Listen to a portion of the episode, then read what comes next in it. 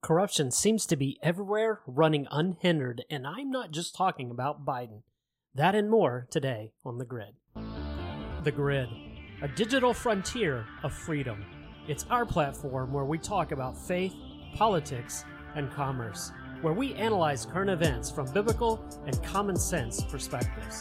I'm so glad you knocked. The door is open, and we have answered. Come on in and welcome to The Grid. Welcome, believers, patriots, family, friends, and the like. Welcome to the grid. Well, when it comes to news this week, I would call this a target rich environment. So, again, we're going to try to touch on the most important stories so you don't have to go looking yourself.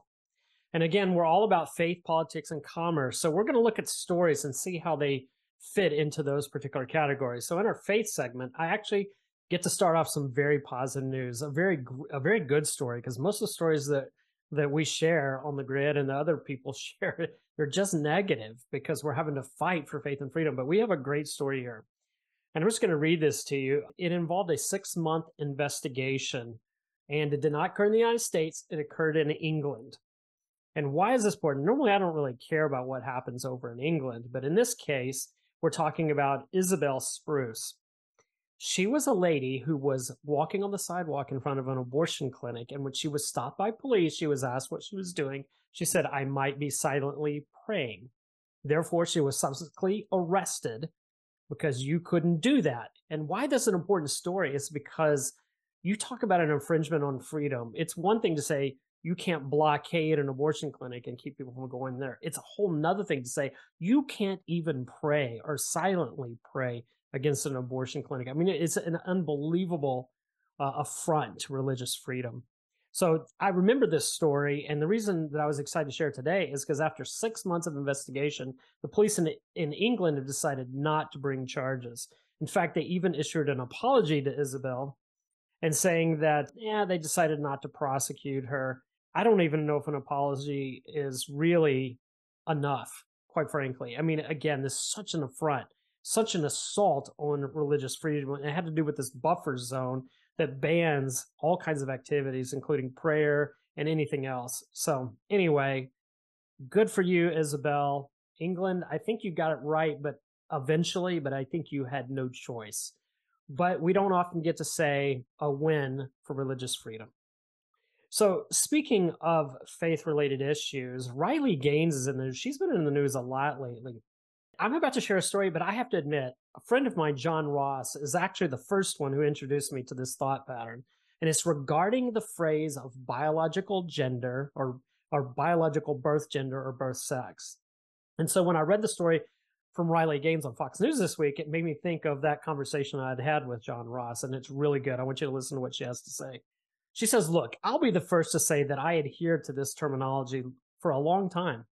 I thought I had to make the distinction that I, am, in fact, a biological woman. But it hit me a few weeks ago. And really, what we're doing when we add the prefix of biological, because actually, what we're doing is we're admitting that there's an unbiological alternative, and there is not. There's not this alternative. She continues there is man, there is woman, there is male, there is female, mother, father, boy, girl. She continued, This idea of biological woman is absolutely crazy. Well, when I heard that, again, it reminded me of my conversation with John Ross, but also reminds me of Genesis 1:27. So God created mankind in his own image, and in the image of God he created them, male and female, he created them. So I mean, it's like, okay, come on. It's it's pretty obvious that this movement is trying to introduce different terminology so that they can reframe the issue. Okay, in our politics segment, lots of news. And we're going to start with Lauren Boebert, Republican Congresswoman from Colorado. She was all over the news this week because of some pretty scandalous behavior where she was at a musical and she was vaping and allowing herself to be completely groped by another man in this theater. Then she denied it, but then video came out that pretty much showed uh, this is exactly what was happening and that she had lied about it. So then she had to come back and confess and apologize and issue a statement. And I just listened to that. I go, come on, people. I said, number one, is, is this the best we can do and elect people like this? I mean, even the GOP. So it doesn't really matter if it's Democrat or Republican. We have politicians who don't reflect our values and it exists everywhere in the government. It's not a, it's not necessarily a party issue. Was very disappointed to hear this news about her. And speaking of politicians with questionable behavior, how about Senator Bob Menendez? Now, he stepped down as the chair of the Foreign Relations Committee this week. Well, temporarily, that is. Why, might you ask? Why would a Democrat willingly give up his chair seat? Um, well, how about a federal indictment for bribery and even more? Yeah, that's right. He was indicted for accepting gifts in exchange for using his influence to try and protect several New Jersey businessmen from prosecution. What kind of gifts? Well, not much, just $400,000 worth of bars of gold, expensive trips and transportation, having his mortgage paid by other individuals. You know, just run of the mill stuff. I mean, it's not like he was flying to China or Ukraine and picking up bags of cash for his family. I'm just saying. Now, this may be politics, but it's also sad and humorous all at the same time. I don't know if you saw, but Biden was giving a speech, and I forget even what country he was doing it in. But at the end of the speech, he was asked a difficult question, and his response was, I think I'm just going to go take a nap. This is what the leader of the free world said at a conference in front of all of these people in other countries. I think I need a nap. Yeah, that's great. But even to add to that, um, apparently he was uh, giving a speech and he was congratulating the Congressional Black Caucus at the speaking event for all of their great work that they do. Well, here's the problem.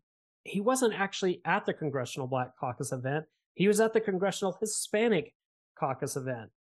Now, uh, maybe I should give him the benefit of the doubt. Maybe with the lights in his face, he was having a lot of trouble telling the difference between skin tone. Who knows? This guy is so far gone, I wouldn't be surprised if the West Wing is turned into assisted living by the end of his presidency. So, also speaking of corruption, Senator Chuck Grassley of Iowa revealed that there are 17 audio recordings of Joe and Hunter Biden being bribed. Now, apparently, the tapes reveal that it was actually Joe Biden that got Burisma or told Burisma to hire his son Hunter as a board member. In fact, Jesse Watters even reported there's a claim that Joe Biden, throughout this process, actually may be may have been blackmailed because of these very tapes. And it turns out that Ukrainian Burisma executive was pretty smart to protect his back by recording all of these phone calls. However, what makes it even worse is when the House Oversight Committee requested the documents as part of their investigation, the FBI redacted the part of those documents that talked about these audio recordings. So I'm asking myself, why is that? Do you still th- think the FBI is completely nonpartisan, even at the highest levels? Ugh, it just frustrates me. Folks, the corruption in the deep state is far beyond what we can imagine. We need a bull in the china shop right now to fire everyone and start over. Now, before we talk about the commerce segment, let's take a minute and talk about Red Balloon. If you're a business owner, then you know hiring quality team members is a real challenge, and a bad hire can destroy workplace culture and cost you tens of thousands of dollars to unwind. That's why we use Red Balloon. They specialize in connecting job seekers and employers with aligned values without all the woke nonsense. Over 15,000 job seekers visit redballoon.work every week, looking for businesses that won't force them to pledge allegiance to a bunch of liberal policies.